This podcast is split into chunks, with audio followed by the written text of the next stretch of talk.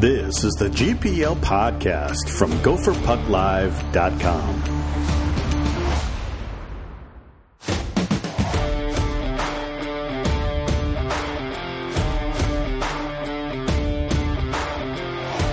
Now, here's Jupe and Vigo.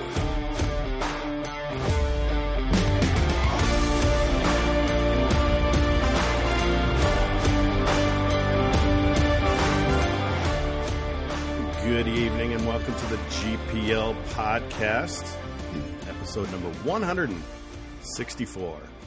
Well, usually we're on our break at this time of year, but uh, we decided to, to do a show anyway because uh, well, we lost one of the greats in Doug Woog this past weekend, and who else to have on the podcast than, of course, Frank Mazzocco, who, Frank, you're just going to be linked to the Wooger for the rest of your life. And that's not, okay. And that's a good thing. Yeah, that'd be okay.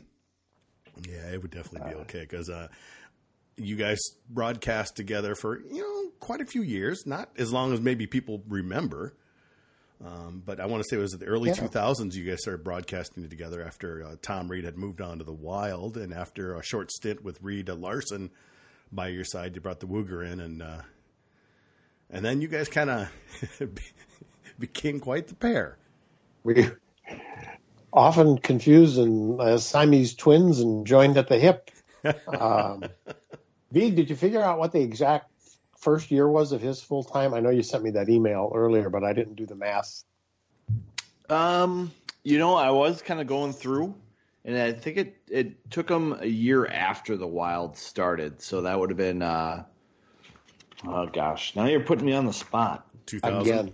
Well, yeah. Wild started I think it was, I think it was two thousand one. two thousand two yeah. is when he went full-time. Yeah, because the, the, the previous year you had Reed Larson come on to take uh, Tom Reed's spot. And uh, I think people kind of knew. Well, when did the Wild start?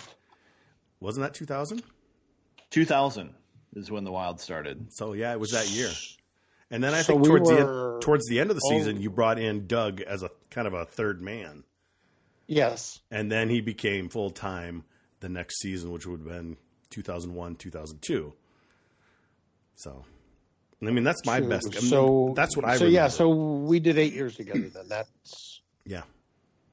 And you did about the same or close with Tom Reed, I want to say, didn't you? Uh, you were a pair for quite a while. Tom started. We started ninety-two or ninety-three. Yeah. And what'd you say? He left in two thousand, so that yep. would have been about seven years. Yeah, something like that. Am I talking loud enough, boys? I feel like we, I'm mumbling here. We cause... hear you just fine. Okay, cool. So, Frank, you figure my... your shelf life with someone is about seven or eight years? Is that basically what you're telling us? No, no, their their shelf life with me. I remember going up to Grand Forks. Um, God rest his soul, um, Mister Marvin. Uh, God, first name. Um, but, you know, from Marvin Windows. Yeah, yeah. The gra- the grandpa. But, the, yeah, Father Marvin. We'll go with that. Fa- um, Grandfather. So Marvin. he's he's he's doing the um, Blue Line lunch up there, and Wooger is, I think it's like our first year or something like that together, you know, and they just love to needle um, Gophers. They they do, and so. Uh, Mister Marvin, God darn it, I can't think of his first name. I'm feeling like an idiot. Um, he says, Wooger, and then he rattles off all the guys that I had worked with through North Stars. Oh, no. He says, Tom Younghands, uh, Freddie Barrett, Wally Shaver, Tom Reed, Reed Larson. Wooger, be careful. This Mazzocco guy's going to get you. He'll run you out of town. And, and you did. Well, not really. no, no, no, no. We both got the same boot and the rear end the same time. Just about. But I think Wooger was in the booth for at least one year, maybe with. Uh... No, mm. they they broomed us out. Um, hmm. Actually, you know that picture of John Harris. That does everybody know John Harris, or just am I the only one who doesn't know him? Or I'm not sure who John Harris is. The, oh, the golf, okay. the golf guy? No, the, no. no? Okay. Uh, I probably a more famous John Harris now. He he's the one that wore that Woog uh, shirt, you know, the quote that I put on oh, Twitter. Oh, okay. Um, his name is John Harris. Oh, and, okay. And now he's more famous. Um, so that was like, um, I mean, that was Thursday, Friday, Saturday, Sunday. That was four days before we got the axe. Really? Oh, wow. Oh, so that's when yeah. you saw the you saw that shirt about the wheelchairs quote. Yes. Oh, I, that's the one I'm referring to. Yes. Well, it's this one. You played it on the show the other day uh, with the the the Mazzocco, or the Mazzocco, the Motzko show. Yes. Everybody in the building standing except people in a wheelchair. They're, everybody's up. You know, I just happened to capture that because that was back when I was doing the little highlight videos on the website. Um, uh-huh. So I was always capturing your guys, you know, recording the, the games. And I believe you actually came and you sent me a message or you emailed me. You say, hey, he said this, look for it. And I went back and I found it. And that's the thing I saved from it. I mean, it's just classic. It, it well, is. That, that one, yes. But I, I still think the other one is, is... The urinals one. It's funnier, but unfortunately, every time I tell it, I've got to explain to people. Yes, Nova, Novosibirsk, is, or however you say it, is is a real city. And the Urals is a mountain range, folks, for those of you who didn't get through high school geography.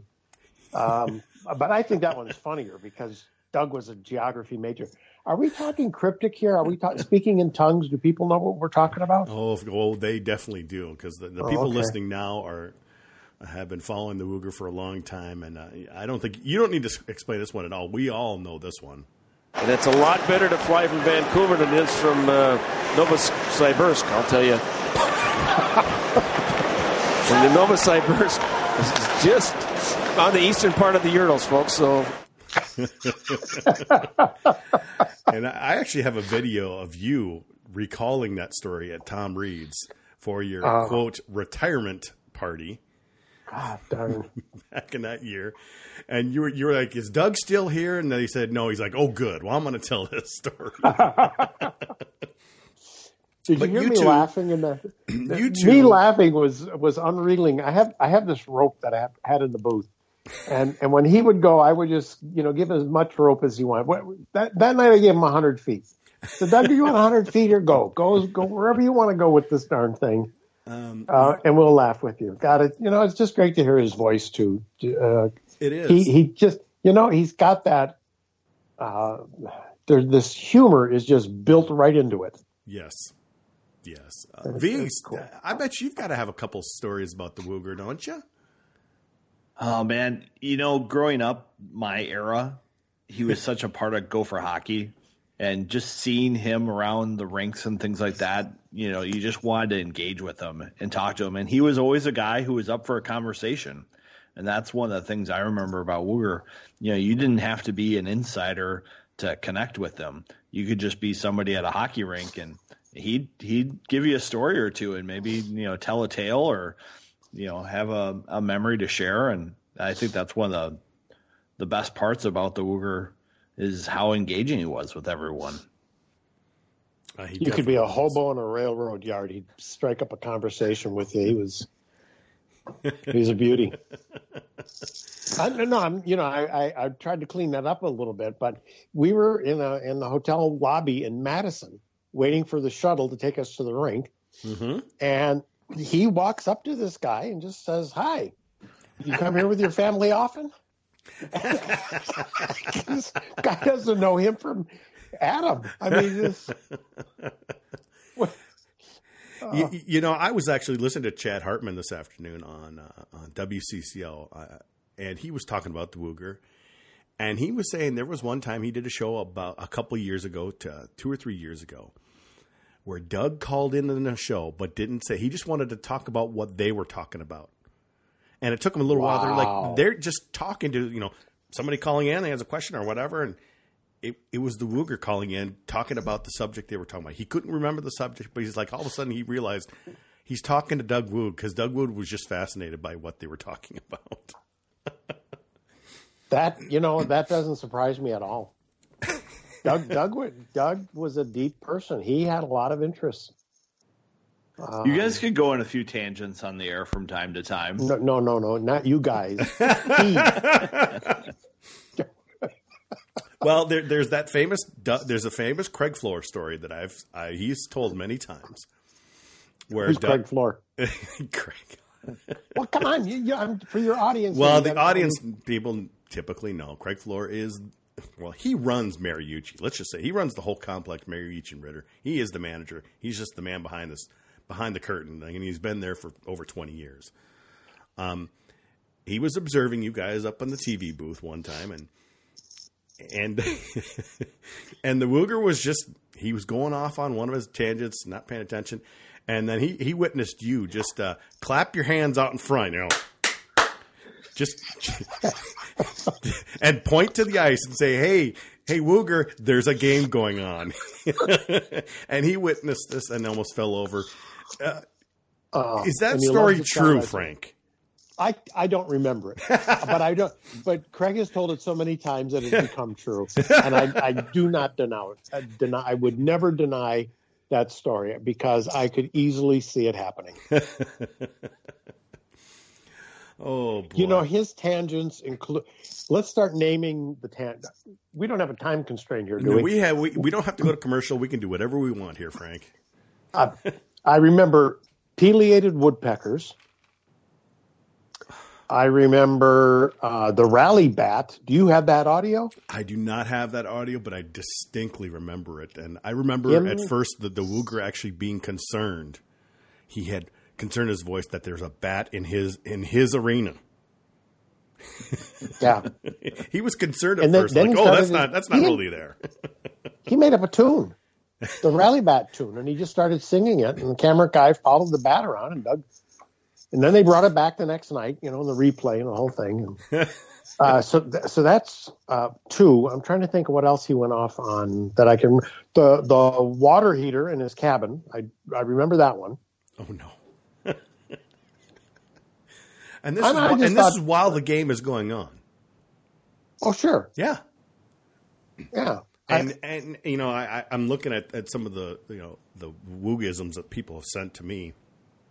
And some of them are just, um, you know, they're just complete Woog. I mean, there's one where it's described. Frank and Doug were talking about construction being done at the Mariucci Arena to make it N H L size. So, funny thing, that's been talked about for a long time. Frank, but that's all I know about construction. I could barely lay tile in my bathroom. Doug, shiny side up, Frank. I mean, that's a conversation that happened during a game. Shiny side up, Frank. Wooger's telling you how to do it. Thank you, Doug. Oh, boy. I mean, it's it's just, uh, you know... He he had kind of gone away from public view the last uh, couple of years. You know, we can, we saw him during his, you know, when they dedicated the uh, changed Wakota to the Doug Woog Arena in South Saint Paul, and uh, he was at the Motzko um, uh, press conference back in uh, uh, end of March of uh, twenty eighteen, and then uh, within the last couple months, you had gone to see him as well, didn't you, Frank? Well, yeah, true, but there was a um, there is a group. Called the uh, Gopher Hockey Has-Beens. Oh, boy. Uh, which I've been made an honorary member of. Uh, but it actually started with a bunch of, uh, uh, of the fathers from uh, probably the mid-nineties era. After their kids left the programs, and, you know, they, they became the Has-Beens and probably have a lunch once a year, maybe in the summer or something. And so anyway, I mean, in the last few years, uh, Doug's been a regular attendee there, and um, he's always looked fit and trim. And, mm-hmm. you know, but every year the, his speech was slowing down a little bit more and a little bit more. And um, so, yeah, Micheletti and Tom Reed and I saw him. I thought it was right before the season started. So just uh, recently this fall. And, um, He he was very quiet at that time. You could, I, I knew his brain was working. I could, I could still feel his thought process. You know, mm-hmm. I mean, I, that, that's one thing about working with Doug. I just, uh, I, I just knew where he was going, knew what he was thinking, and he was thinking about a lot of different things. But he, it was really difficult to even hear him across the table that we were sitting at. So, mm-hmm. uh, it, it was starting to, you know, the, the reality was really starting to set in about that time. Mm-hmm. Yeah, I think it's it's tough when you are going through something like this, and you know you you have the brain working, and you have so much that you want to say, and you have someone who's so verbal as the Wooger is, and it's just almost so much work to to to talk through it. It's a it's a tough tough end. Yeah, for a guy like that. Yeah. So he had in his room on a, on a whiteboard, he had. Um, Uh, a number of the sports channels listed and um, b- by name and number, so he would be able to dial them in and, and watch games and watch sports. Mm-hmm. And as I was leaving, I went up to one of the aides there. I don't know if she was a nurse or whatever, a member of the staff. And I said, hey, you have to do me a favor. You got to put one more station up there. I said, you got to look up and find out when Nova is on, on P B S and put that on Doug's board. Because I remember he he and I would talk about, you know, did you watch this game? Did you watch that game? He says, you know, I really don't watch much T V. He said, I, I mostly watch Nova. So I wanted her to have that on that board so that, that he could watch his science program once a week. Yeah, it, I I actually watch Nova as well. So, I love that show. Oh, yeah. That's So uh, it's, I, I don't see anything it, strange about that. Well, if you we want are. to know how the urinals were, were formed, you know, you watch Nova. Oh, boy.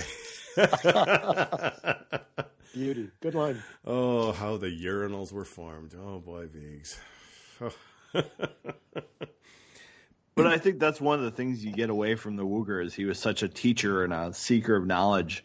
As uh, I've talked to a bunch of people this week, and I talked to Don Lucia this week, and you know, he mentioned how much you know Woog was very wary of his position in leaving as a coach, and you know still being around the program and, and wanting to be in the locker room and wanting to teach. And one of Don's points of emphasis was he wanted to make sure the Wooger felt comfortable being around. And he jokes that after his uh, first win, you know, he, he gets done doing radio and he comes to the locker room and there's Wooger with a piece of pizza, drawing something up on the board, you know, trying to help the kids get better and just having a great time. And Don's like, well, he's comfortable. And uh, yeah, he, he liked having him around because he just saw that personality and he didn't want to distance that from the program. I, I don't think uh, the Wooger would have ever had a problem being comfortable. He always seemed very comfortable. Always, and he, you know what? He puts everyone else at ease. At least well, that's, he, that's my He does, but he, he's also a pretty fiery competitor at times. But I think he knew how to compartmentalize it. Uh, I don't know if you heard Micheletti this week. He tells the story of, you know, being a senior when the Wooger had his first year behind the bench at Minnesota, and Mick wasn't very happy with his ice time and his situation. Uh, he told he told me that you know the year before he had twenty-six goals by Christmas. Well, when Wooger was behind the bench, he only had seven goals at Christmas, and so they had a meeting over at Beerman and they had it out and it was bleep you this and bleep you that and you need to do this and you need to do that and you need to get off the ice. You need to let other people have their role. And they had a you know a big blow up, and they left uh, Beerman, and they had practice that afternoon. And the first thing Wooger did was had Pat come in for a hug, and he was able to move on. And I think they had thirty-five wins that year. You know, he was somebody who could be really intense, but at the same time, he he knew when to let it go and when to move forward. Um, I, I, he was intense. I mean, I there there's more than a few stories of him being pretty. pretty tough on players. Um, but now you, you listen to some stories going back and you hear how many more players also had this great respect for him as a teacher. And, um, and, and the fact that he was human, mm-hmm. uh, you know, he'll, he'll chew you out, but he was also not afraid to laugh at himself. Oh, definitely. and, and then have a good time. You know, I, I, Pat, I think even said on another interview, uh, Viggs is that, uh, you know, obviously they had it out and stuff, but in the end, he says it really helped him become more of a complete player. And, and some yeah, of the things, it, that, it some of the things that the Wooger wanted him to do, Um, they got together, and you know, Pat realized this. This is actually a plus. I'm not just scoring all over the place. I'm helping the team. Well, Pat learned how to be a little more productive with less ice time. You know, he was used to playing every situation twenty plus twenty-five minutes a night. And under Wooger, that second half of the year, he was playing more fifteen, sixteen minutes a night, but he was just as productive. You know, he had learned how to elevate his game, how to play within a system, how to really do a puck possession style that, that Wooger really implemented at Minnesota and made him so successful. You know, he was a tactician of activating the defenseman, um, not dumping the puck in for the most part, and for just getting that offensive game going, that cycle. And uh, I think it helped Pat as he moved on to other coaches, because you can't play like that all the time, not when you're playing up against other organized players. Well, it, it comes back to the teaching thing, Frank. Oh, yeah. Yeah, right back uh, to teaching. Which, what, what, well, um, uh, I might expound on a little bit, but I, Vig, I want to go back to the, the, the coaching part of it. Did, did you catch the Motzko show this week? I sure uh, did. Uh, so you may be able to translate and convey this um, better than me, but didn't Bob Motzko say something about uh, tapping into Doug when Bob was coaching in Austin? And among the things he tapped into Doug was that Doug had had um, a great command of the neutral zone ahead of his time. Mm-hmm. That ring a bell? Yes. Yeah. When uh, Motzko took over the coaching job, he took a mid-season U S H L team and just kind of fell into it. And he had obviously played and been an assistant coach for a long time, but he'd never been a head coach. So he didn't really have a great grasp of how to get his concepts across to his players. And so what he learned from Woog was a lot of how to teach the puck possession game in the neutral zone, how to get guys to understand spacing, Uh, the options that they would have on the regroup, and how to drill your players to do it. And from all the people I've talked to, Woog was a great intuitive thinker about this, but he also was a great person at being able to teach it to others and reach them so that they learned how to pick up the system. And he did that a lot through creative drills. And I, I know as Motzko is talking to Guentzel about this one day, you know, they remembered a drill that Guentzel had done as a player, and they're like, oh, yeah, that's that's the Wooger drill. You know, it's a neutral zone regroup. That's a great drill. We got to bring that in and teach it to these guys and get them to understand, you know, how to flow back and, and regroup behind the puck and get in the offensive zone. And as a coach, you know, that's one of the biggest challenges. A lot of people can say, oh, you're not doing this right, you're not doing that right. But how do you get your players to understand that and know the options? Because hockey's such a dynamic game, you just have to be able to teach patterns, and, and Wooger was so good at doing that. I don't remember exactly when, and I wish I could. I don't remember if it was during our T V days or even after we were both off uh, off the air, and I had a quiet conversation with Doug, and I, and I said, what – what do you miss most about coaching? And he didn't, he didn't break stride. He, he barely took a breath. And he said, teaching. That's the biggest thing he missed about, about coaching, was being able to teach the game to the players. And I know when his, uh, I, I don't think I ever saw Doug beam any more brightly than when his granddaughters started playing hockey, and he was able to relate to them and, and give them some tips and teach them some things. That's what he loved to do. I mean, he was an educator, right? I mean, his, he was a, he was a teacher at South Saint Paul. I, you know, someone I mean, told me he was a geography major, but then I also read that his um, his major was in uh, education. So I'm not sure which way it went. Maybe he had a geography minor or something, but he was an educator. Yeah, that's how he came out of out of college. Well, I heard a good story about when he was at South Saint Paul. You know, they needed someone to coach the soccer team. And so Wooger's like, yeah, sure, I can coach soccer. I can figure this out. And and the Wooger was an all-state football player and actually had scholarship offers to play football or hockey at the U. And he was a football guy. But he was tasked with this challenge of figuring out how to coach a soccer team. And in four years, he got them to the state tournament. Bingo. South Saint Paul. That's a guy who gets it. You know, yeah, he had this great vision as a running back, as a hockey player, but not all players who have that great vision can teach others how to have that vision. And I think that's just a testament to his impact on the game, as he was able to. I bet you give him a basketball team, he'd be able to figure it out. Probably. Well, basketball was his sport. It was when he was a, a youth. Um, he played basketball more than anything else. Uh, until an injury. Well, until until, until everybody else had a growth spurt. And that's another thing as well. But, you know, you've got basketball in him. You've got football in him. You've got hockey. I um, mean, like you said, he even taught soccer. It's that variety of teaching, teaching different kids different things, teaching in school. Um, I, I It seems like a pretty good theme here to me, Frank. Like you said, he loved to teach. Johnny Sorensen, uh, current Gopher, had uh, ha- actually lettered in four sports um, in um, Saint Louis Park, right? I think that's where he's out of. Uh, baseball, football, hockey, ping pong, which he preferred ping pong, not table tennis. I I don't remember anybody since the Woog era that a, that had a was a multi-sport sport athlete like that. Um, and, and because I, you know, I, in, in Doug's day, I came up with abbreviations to put in my, in my notes so that I could identify these sports rather quickly. And almost everybody was at least a two sport athlete. Mm-hmm. Yes. He loved them. He, he just thought that was invaluable. Well, I think you had a guy like Joe Dzieck. He was a Mister Football, Mister Hockey, and a baseball player.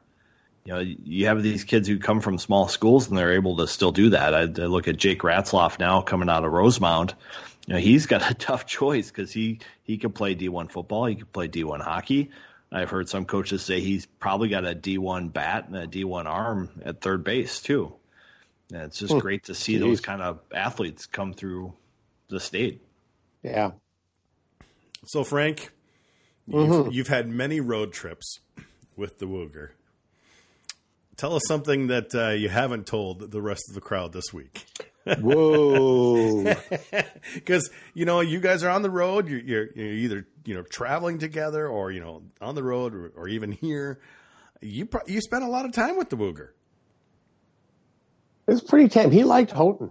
He, who didn't? Yeah, a lot of people do. um, You know, really, by the time I started traveling with Dougie, um. Uh, he needed to watch his alcohol intake. There mm-hmm. were some meds that, you know, would, would mess with the alcohol and vice versa. So there weren't, we didn't go on, you know, there weren't a lot of binge crazy kind of stories.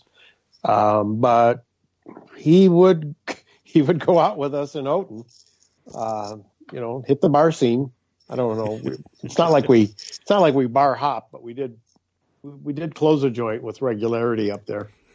um, I was telling Vig earlier, I don't know, Vig, when you called me earlier today, I don't remember if we were on the record or not. I guess this is still safe to tell. Uh, he's coaching, and after a game, he says to me, okay, right. I mean, this is the kind of relationship that we have, and you almost don't have anymore with coaches, or maybe he didn't even have him back then. It, he's coaching. It's after the game. He says to me, hey, I know where the guy, where the guys are having a party. Come on, let's go. Well, it was the middle of January. It was so cold. I, I think he did add to the story. I know that there's going to be a couple dads there as well. We yes. can hang out with them. yeah. I just had to qualify this for everyone else. They weren't just going to the kids' party. There were some. Right, right. There are going to be some dads there. It's, it's a responsible kind of. You know, well, whatever that meant, I'm not sure. I have never been. So this is, I, I don't know, I, will, I, I guess you would say it's on campus or it's just, just barely off campus. It wasn't, a, um, I'm a little out of the, it was an apartment just off campus, but it was right there. It was mm-hmm. walking distance. I was, I have never been so afraid to be in a building in oh, my no. life like I was with that crowd. I don't know how the living room floor didn't collapse. There were so many people in there. Oh boy. And Doug and we... I think I had a beer, and I said, I think I need to go. I think I think I don't want to be around here much longer. Um, and being that it was the middle of January, I, it, uh, and I think we must have walked over there or something. And well, nature called, and I, you know, when it's cold, you just can't quite wait. So I thought I'd go to the restroom, which was oh, up on boy. the second floor. Oh, if I thought the living room was packed, that stairwell was packed.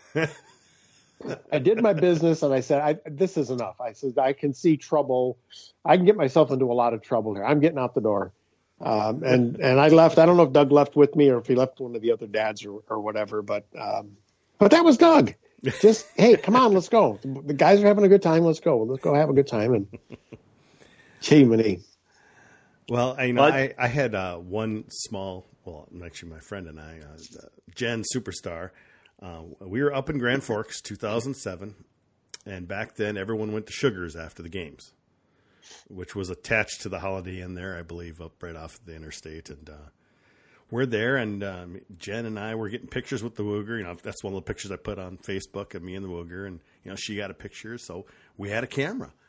And uh, later on, the Wooger came up to her, and he's like, uh, can you get a picture with me and my, my buddies here? Apparently some old old buddies of his, either from high school or something like that, were up there to see him, and they were out with him.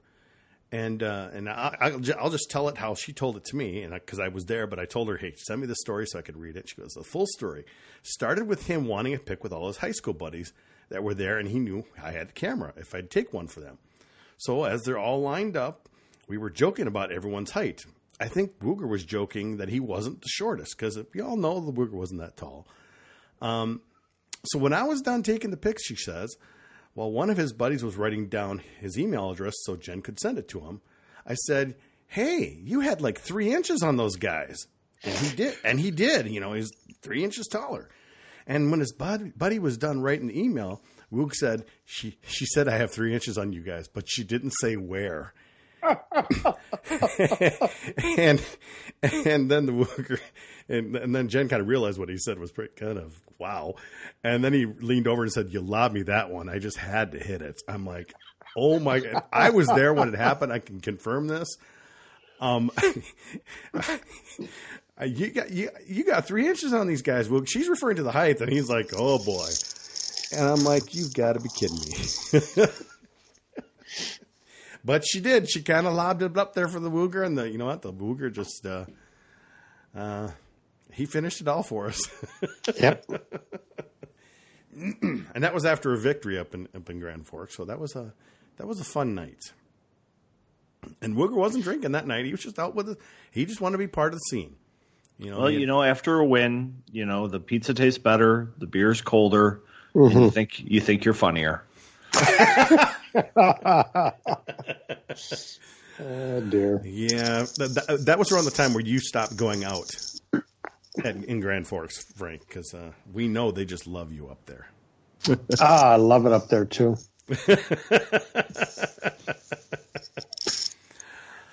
Oh boy, we're not video. This is audio only, isn't it? Okay, good. I just had to make sure. No video. No video. Um, you know, I'm just I'm just kind of looking over some of these uh, these Woogisms on the page, and um, yeah, apparently you guys were talking about Kyle Okposo's impressive physique, and the Wooger says, "I'd hate to get caught in a dark closet with him with no shirt on." I'm like, what? Yeah, I forgot about that one. Or I mean, but you know, I'm just to, as long as we're on Okposo, Dave Starman uh, from from C B S, yeah. He remembers Wooger talking about uh, Okposo, and just, he said, "This kid's a this kid's an oak tree with arms." He says, uh, "That is exactly. He's like an oak tree with arms." Yeah, that is on the yep. Woogisms page. Oh, okay. You, that that I hope is preserved forever. You've yes, got some beauties. He's like on an oak there. Tree with arms, or, or Kangas had an M D, mask dysfunction. Uh, Whoa. He tried to dangle the big Johnson right there.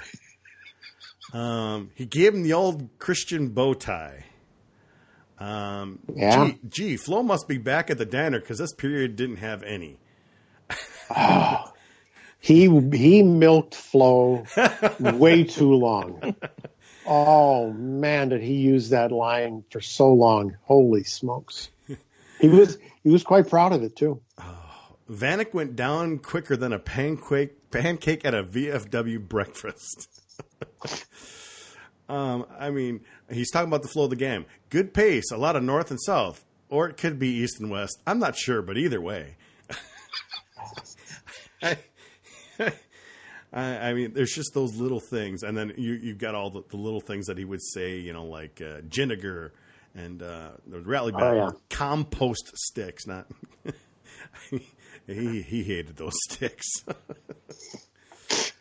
I mean, we could go on and on. And I mean, there's also the story of, you know, somebody sent this to me. I've got to read this one. Um, it says, another great moment was back in ninety-five or ninety-six. I was waiting in the student line up at U N D to get in the old Ralph with a buddy of mine who attended the school. This is, there. This is a great story. We got out of line and went to the arena lobby to warm up as the Gophers bus pulled in. As the players were going through the lobby, some Sioux fan was hiding a sign or was holding a sign that read "Goofers suck," and spouting off to the players and coaches with the entire team behind him. Woog steps up to the con and tells the kid, "I will give you fifty bucks for that sign." The kid thinks about it for a minute and hands Woog the sign. Woog hands the kid some amount of money and starts walking away. Uh, the kid then yells, "Hey, this isn't fifty bucks." And the, and the Woog yells back, "You're a North Dakota fan. I didn't think you could count to fifty. Obviously, they don't know how to spell Gophers correctly. It's spelled with two F's." All the boys on the team started laughing as Woog walks away, and the kid just stands there with a stupid look on his face and no sign. Priceless. I wonder how much he gave him. I really do. I mean, I know that's not the point of the story, but I wonder, I wonder if the kid wound up with three one dollar bills or if he actually got, even got a five out of it. It's unbelievable. So it, you know, it's it, it's obviously a it's a great loss for the state of hockey and uh, just for down to earth people, because you know there was nobody more down to earth than the Wooger was, or Frank. No, no, and he and he really he. I said earlier, he, he enjoyed laughing at himself, and, and now I remember the, the story that uh, why I really believe that. It was also in Grand Forks, and it was right after the Chris McAlpine baseball cap, which is just a oh, classic boy. story oh, yes. in itself. Does it need to be retold? we, when I, he put the five hundred dollars underneath the hat?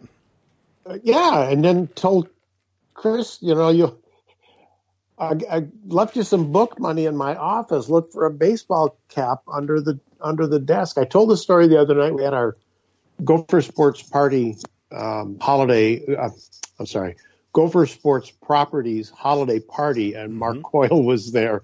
And I told him this story. You know, they they asked for some Woog stories, so I I trotted this one out. And Mark Coyle was like saying, "I don't hear a thing. I don't want to hear a thing." So, so it's right after. Okay, so Chris gets the five hundred bucks because there was a, a, an honest misunderstanding about whether he was coming back, and Doug gave away his scholarship money to somebody else. And Chris said, "No, no, I'm coming back for another year." And Doug said, "Well, I already gave your money away, but all right, I'll help you out with some book money. Look for a baseball cap under my desk." Okay, all right. So Woog gets suspended for it, and and uh, you know whatever other trouble he got into. And our next trip is up to Grand Forks, and we're going to pre-tape the coach's interview before the game. We're standing on the bench, and before before the roll and tape, Doug kind of gives me an elbow a little bit, and he says, "Turn around." He says, "Look at the sign that the kids got in that corner over there." And here's kids holding up this big sign that says, "Hey, hey Wooger, I need five hundred bucks. Can I have a loan?" And Doug is Doug is just laughing at himself so much. I said, "You know what? Now that's a good sign. That's a good clean poke at him." And Doug's enjoying the hell out of it. Oh God. Oh boy. uh, I, I, I just keep reading through uh, these Boogisms. That shot was wide and soft. That was a Charmin soft shot. Uh, Patoni's been banging guys all night. Um, Paul Martin had blocked a shot with his groin and then understandably limps off the ice rather slowly. You, Frank, say, uh, Martin got hit in the lower abdomen. Doug, gleefully, looks like Paulie took one in the toast there. uh, and I'm hoping more, you know, I'll hear more stories. I could keep this up on the website because uh, we got to keep this stuff documented. Otherwise, it's going to be um, it, it'll be gone and lost, and we don't want to lose this stuff. Hey, Jupe, were you taping games when um, during the Mankato series in oh eight? I want to say yes. So are you saying that there may be complete copies of that epic? Um, I do, I do not have anything anymore because that was on an old D V R forever ago, so they didn't actually go on tape. Um, I know I had a few audio clips from it um, that I saved over the years. Um, but uh, most of it, honestly, I, most of it, it I don't have anymore. And you would know this okay. one, Frank. This is you, actually.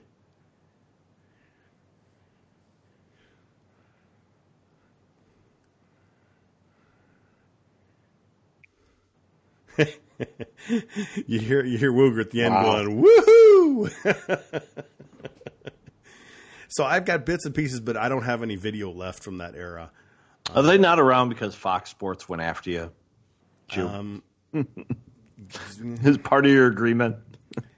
Well, no, I actually – well, back then there was no YouTube. So I was saving all these videos on my website and, you know, putting little M PEGs up and things like that. And uh, uh, and then – Good for you, by the way. I, may I say – Well, we were doing that. I was doing that because, you know, people wanted to see, you know, if they missed the game, you couldn't see it again. And so I would put uh, – I, w- I would just put these videos out on the site that just showed the goals and whatnot, and uh, and uh, it uh, you know it, people liked it.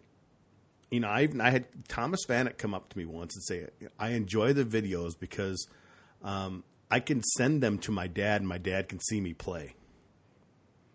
And I'm cool. like, "Well, that's cool." And but then old Danny Ehrman uh, scored a penalty shot, and a little too many people saw that video. And, ah. and then, then that's when the, the hammer came down.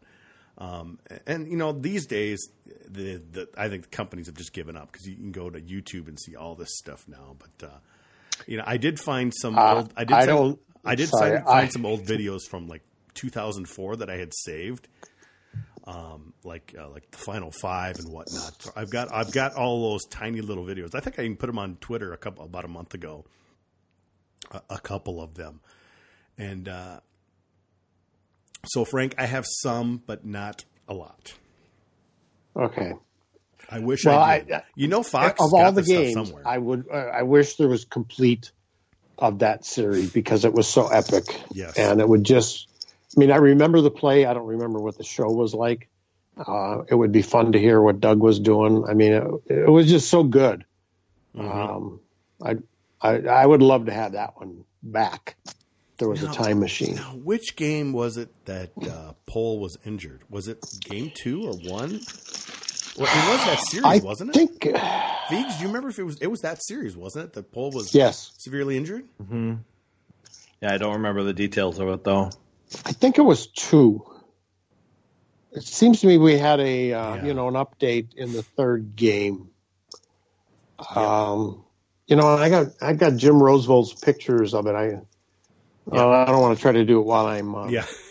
on the air here. I'll I'll disconnect something, um, but I think it was two because I just uh, my brain is just telling me that um, Saturday night they tended. To, this was time. Okay, hey, do we need to like recap this for the no, we casual don't listener? Anybody. No, not at all. Okay. So Tom Pohl gets injured and uh, basically went headfirst into the yep. bench, the boards. Um, so all I remember, you know, so like we're just getting bits and pieces of information uh, during the rest of the game, and all I know is that I don't think I don't think we ever showed the event a second time. Yeah. And the word we got from the truck was, don't say anything, but it's really bad, and we're not going to show it. So, yeah. boom, we didn't, and I thought, good, someone's got some class around here. That was that was cool. And then uh, it seemed to me by the end of the night, even before we got off the air, we couldn't use it on the air because of, you know, nothing's confirmed or anything, yeah. but that he had already been airlifted then to Rochester.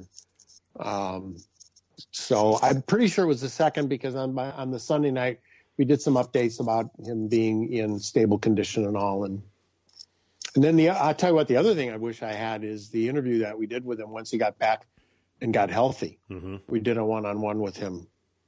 And I don't know, you know, we'd have to find Chris Withers to see if he stashed that one away and saved it. Well, I'm guessing that does I do T V stations keep all this video? They must keep a lot of video. I don't know if they keep entire games. Do, do they? I mean, what's the policy of like a Fox or even an even an old, like, who has all the old M S C stuff? Or does this just stuff That's get gone. lost? That's all- gone. Yeah, because storage in the day was was tape. ridiculous. I mean, yeah. you know, videotape was was big, was bulky. Even three quarter inch cassettes. I mean, you you know, you tape a whole season and you're going to fill, you know, a good corner of the room. And so it becomes a bit prohibitive. And yeah. so what, I, I mean, I don't know when the practice uh, started, but they, ever, after every game, they would do what's called a, uh, a melt, and they would take just the highlights from however many camera angles there are of goals and certain plays, and they would put them into one reel. So now everything is condensed Uh, for building highlights and future shows, et cetera. Mm-hmm. And that's mm-hmm. about all that was saved. Now, legally, they may have had to, you know, hang on to some stuff in case there was a, you know, a libel suit or something. But, um, you know, like when we were in Channel twenty-nine, all of those games were stored on, on three-quarter inch tape. Most yeah. of those things are just – they're if they're they, they might be in a basement at the university now, but they might be gone too. I mean, you think of that uh, uh, that uh, video of you guys doing on, on Channel twenty-nine, you and Wally. Um, there's a short uh, video that somebody put on YouTube quite a few years ago. Right. It's like six to eight minute video of, you know, some of the highlights of that game that somebody probably had on cassette somewhere, and they digitized it. So it was, you know, the actual broadcast. But, uh, yeah, I, I think you're right, Frank. I think just a lot of that stuff is gone. Yeah. And, and, that, and that's no, unfortunate. I'm... The digital age is a little different now. You can... You know, people load this to YouTube and it's always there, but uh, it's just a lot different this this this now than there was then. Well, I'm I'm in my man cave now, and I'm looking at two fairly good sized boxes of V H S tapes that I, you know, I would record games and maybe come back and watch them once mm-hmm. in a while, and then record another half a game over the previous game. And so, so there's some V H S stuff in there back from M S C, but uh, I, I figured once, once I retired, I might have time to find, I don't even know what the games are. I don't even know if they're good games, bad games. Yeah. So there might be some stuff in there. And I, I what I'd like to do is just find, get to a point where there's an anniversary of a game and then kind of put it out in a throwback Thursday kind of thing. But Uh, don't look for that to happen this year. It's, it's going to take a while. You know, I'm I just mean, look, plus, I, I'm looking know, back at some of the videos I saved from two thousand four. I actually had it on a, a C D, and uh, you know, there were the highlight videos I did that year, and uh, they're just tiny little M P E G videos. So they're like, you know, two hundred fifty pixels wide. So you know, you, you could put them up on YouTube, but they're not going to look great because they're right. they were meant for a small screen. And you know, we all had dial up back then or something real slow, so I couldn't make these gigantic videos. Sure. Like you can today. And I, I almost think now just I'd rather just pull the audio off of those things and hear that instead. Because it's, well, it, you know, yeah, with, especially with the Wooger, you want to hear what the Wooger is saying. So, yeah, I know, but keep what you got because you, you'll oh, never yeah. get it back. So, I mean, even if it's small, I mean, it's, it's all we got now. It's, I mean, I'm, um, I'm, I've got, uh, oh heck! Here we've got uh, I've got uh, tons of videos all over the place. I mean, we got that that famous two thousand four uh, Final Five game, you know, with North Dakota and Minnesota.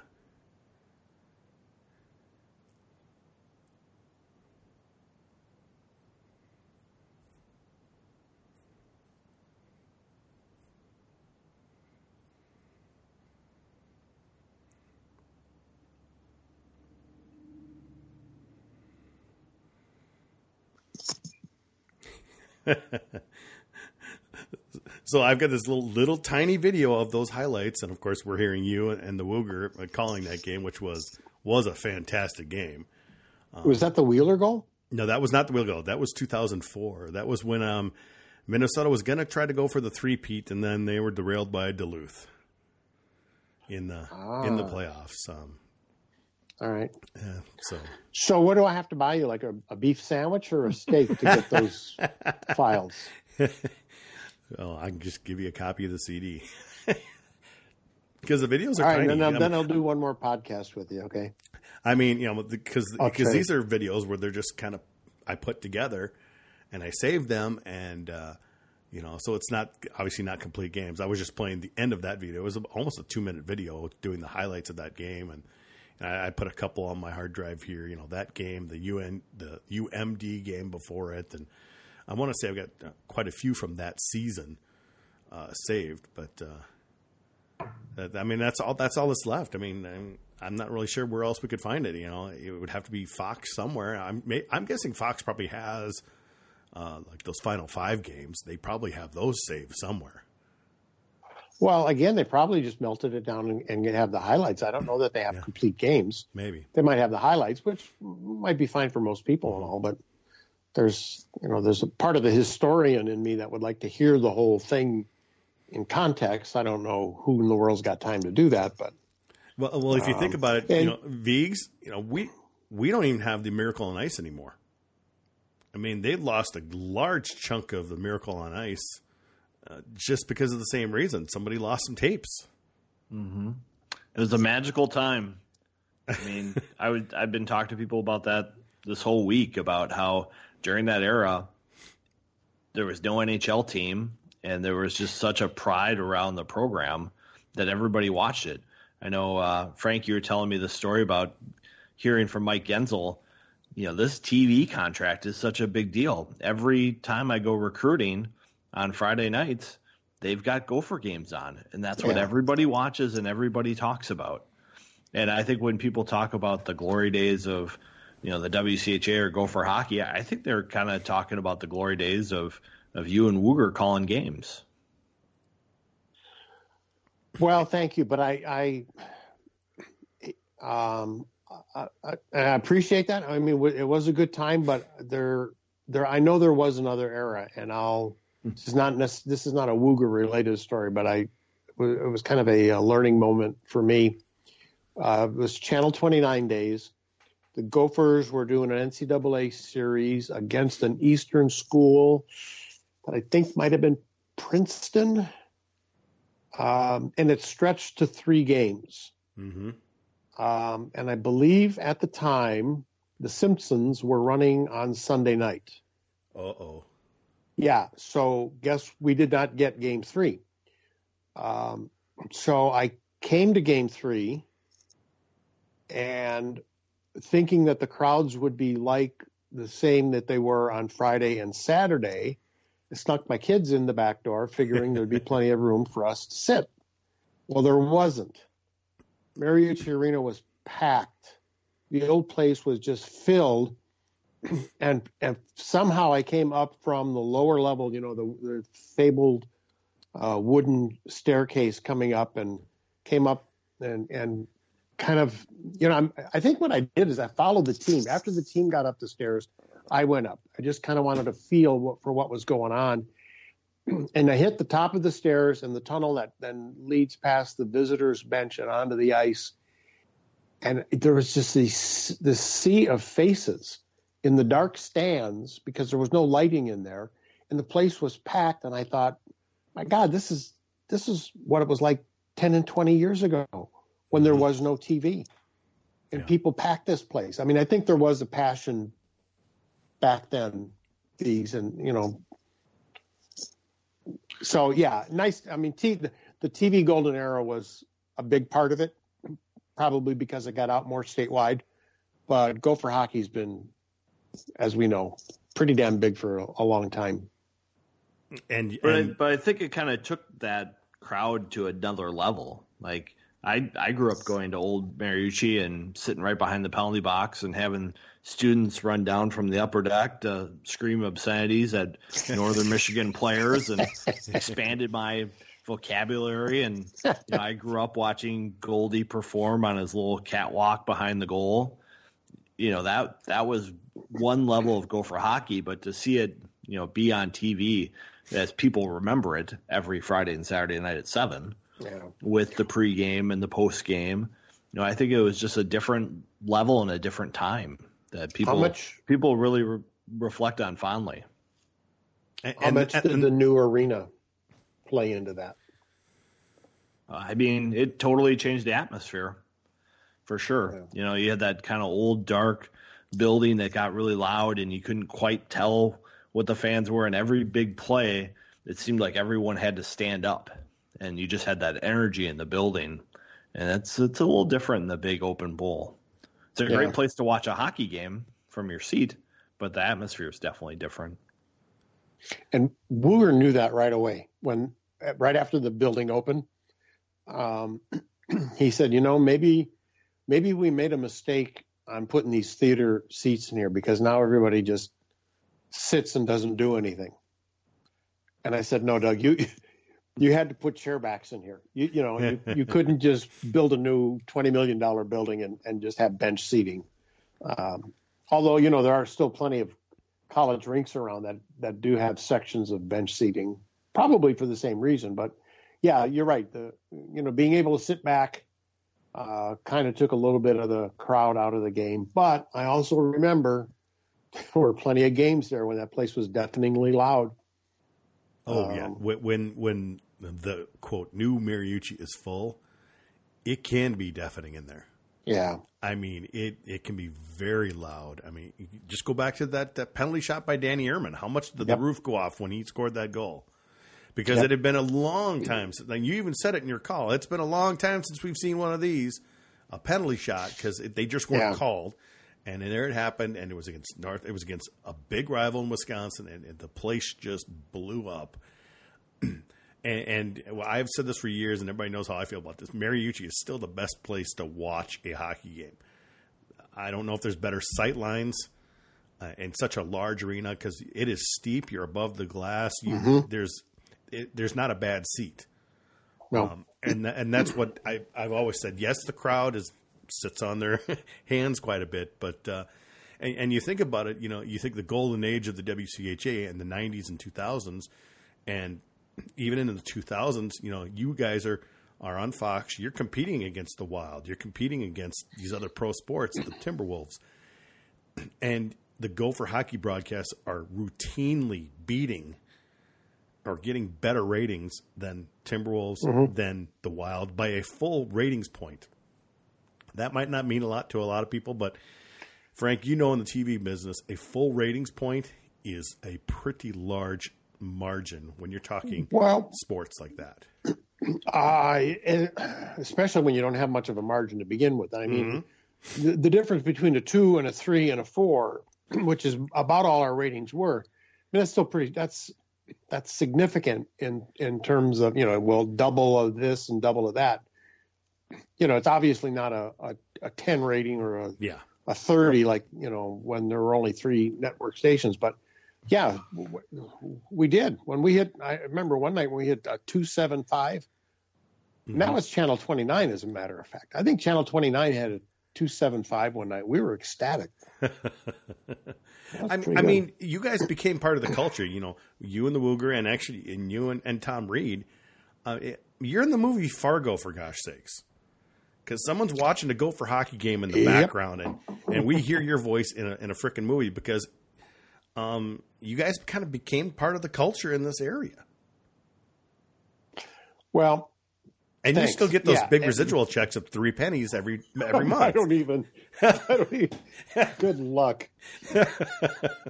Uh, there's actually there's three movies. I can't remember. I, I uh, I've been hoping that you'd. Your resources I, would find them. I, I, I knew it was and Fargo. And honestly, I don't but... remember if it was Grumpy Old Men or Grumpier Old Men. Probably both. That was one. Probably both. You think both? Well, it, it, it fits it. It definitely And then fits I don't know, the was Minnesota it one of the Mighty Duck movies? I'll have to defer to, to, to Viggs on that, because the Ducks were a little on the older side for me. That's right up your alley, okay. Isn't it, Viggs? Mighty Ducks? I just watched Mighty Ducks. I do think there is a Gopher clip, but I'm not one hundred percent sure which one it was. Yeah. I, well, hey, let me go back to the T V thing. um, and, and the meaning of that and importance of Doug's, since this show is about him. Yes. uh, about his eight years uh, in the color spot and then like ten altogether, maybe twelve, whatever it was on the desk. Doug was the face of Gopher hockey. Yes.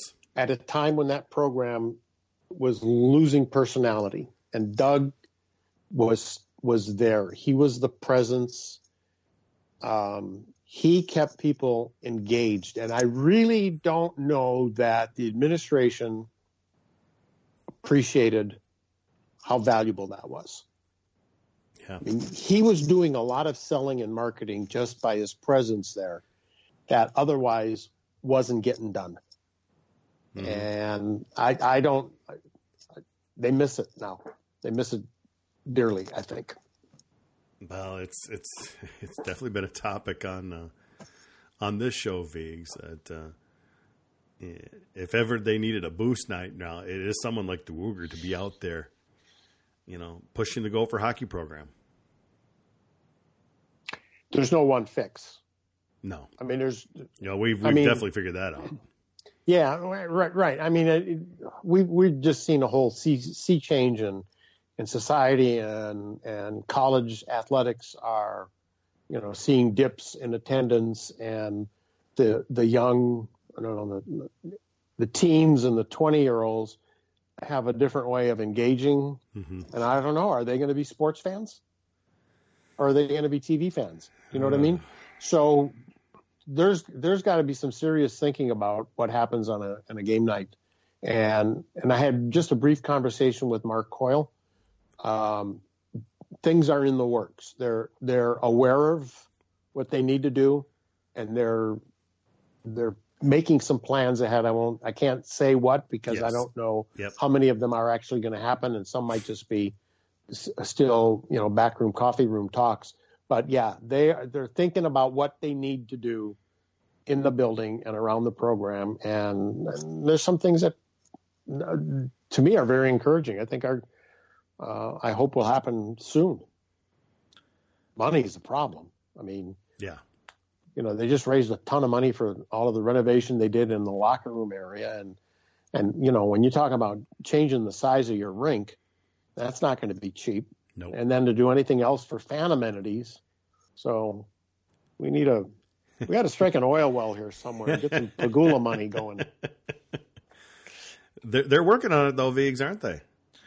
Yeah, they're working on it. I know, you know, the first step is going to be this M Club room, which I think is going to help them maintain that engagement with their history and their past and, and keep those people around the building, because we know hockey's kind of a cult. And if you can't keep your natives happy, you're going to have a hard time recruiting more people to that cult. And I, I think we're going to see that. We're going to see the weight room finally come to fruition and, and get that started here during the second semester. And so you're going to have those small steps. But I think it's just going to take people, because the the difference between T V and live sports is the connection. And that's what you need to create. And people like Doug Woog, even for people who didn't know him really well, felt that connection.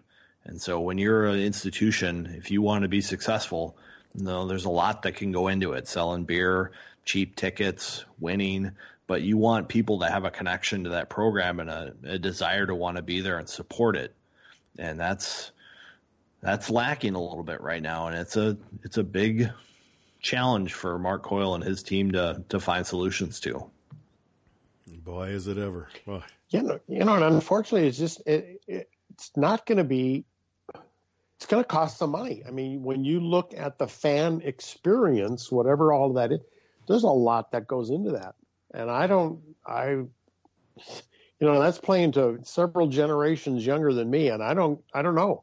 Yeah. I'm not a, I, I'm not a real good pre, um, predictor of what uh, is going to be good demand, but they got to find out what it's going to be to tap into people and get them back. Win, you know, winning's going to help. No, no question about that. But that's the first um, thing. That is the very yeah. first thing right there is winning.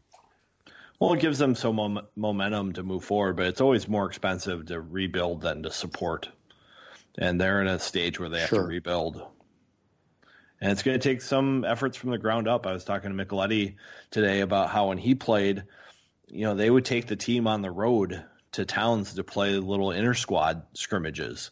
And he he had the team come up to Hibbing to to play in his old, you know, barn up there as kind of a way to showcase, showcase Pat before his senior year.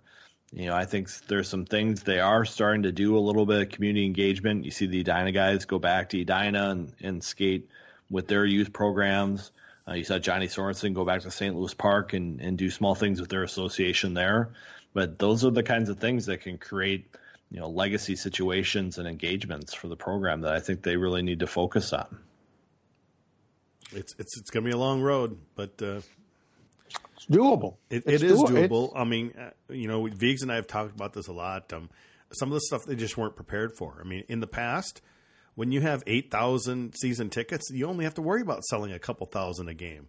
And with a successful team, that's pretty easy.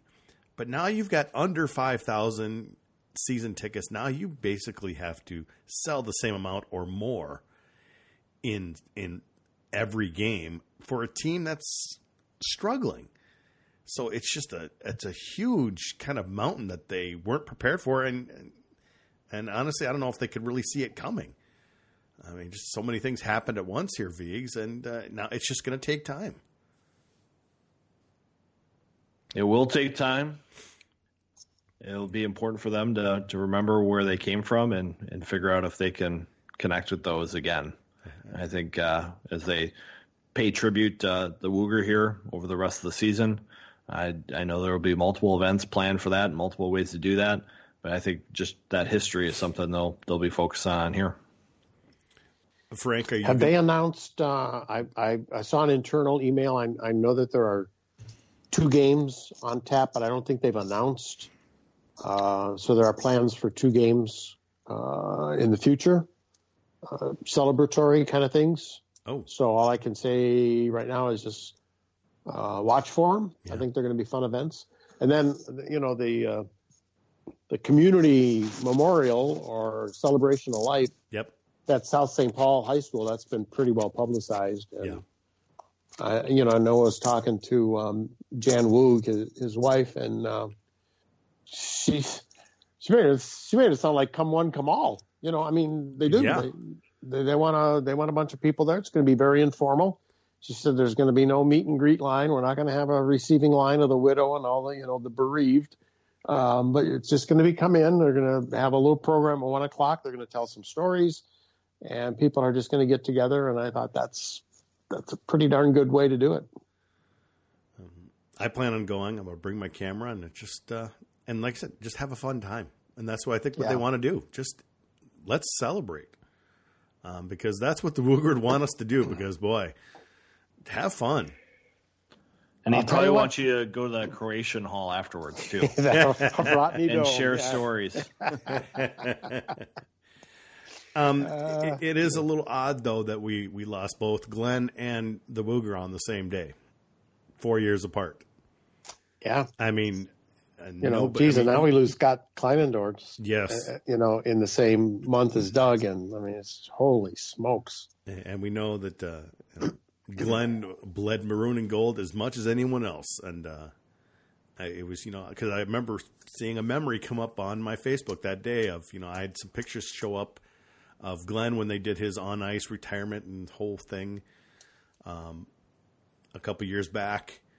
And then I'm like, ooh, oh boy, that, you know, it's four years ago. You know, Glenn died four years ago. And then just a few hours later, we hear about the Wooger.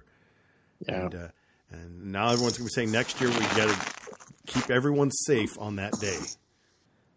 Just yeah, two two definite talismans of Gopher hockey. You know, you got uh, Samor who could find a way to give three stars to Gophers and an eight zero loss.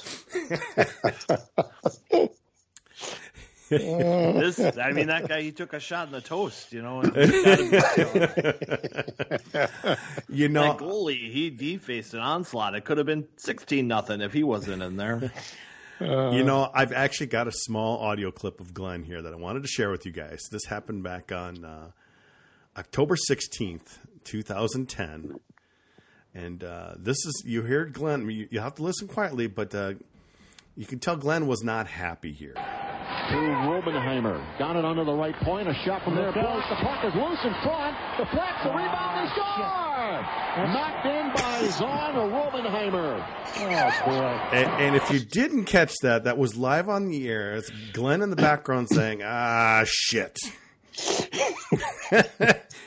And I, I believe this is that happened a couple times, but uh, somebody sent me that audio file years ago, and I, I held on to it, and Uh, there's Glenn under at this breath. I mean, because I mean, it, it it hurt him physically every time the Gophers lost. And there he is. I, I don't think you'll ever do this on the air with Wally, Frank, but uh, Wally's had to had to keep Glenn in check quite a few times. uh, and oops, I hit that again. And, and ah shit, and uh, please oh, don't ever do that, Frank. We want to hear you on the radio for a long time. I don't, um, yeah, I, I don't I, know if they'll give you the same kind of pass they gave Glenn. You know, no, I would say I, I wouldn't get. They wouldn't give me rope. They would give me a piece of string. Well, we need to wrap this up. We've been going for over an hour here, and us old guys need to get to bed, don't we?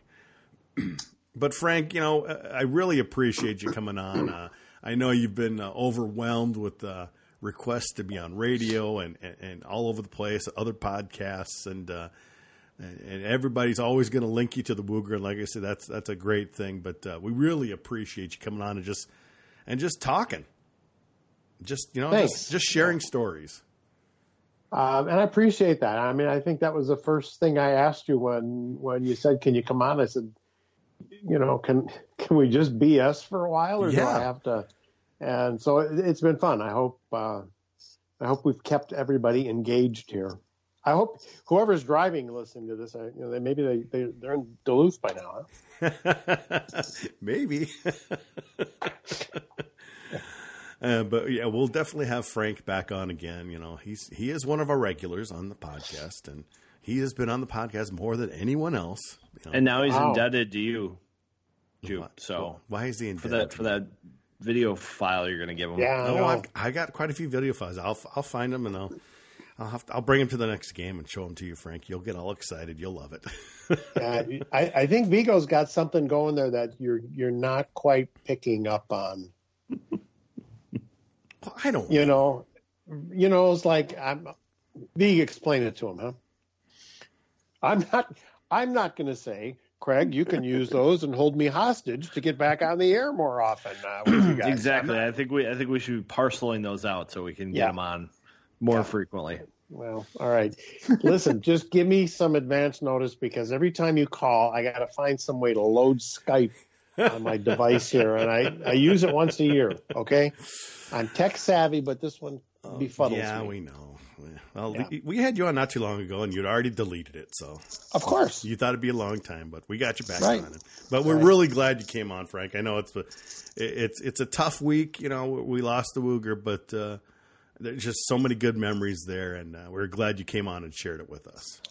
Uh, thank you, uh, my pleasure. And Jupe and Viggs, for you guys, always, I'll be yes. there.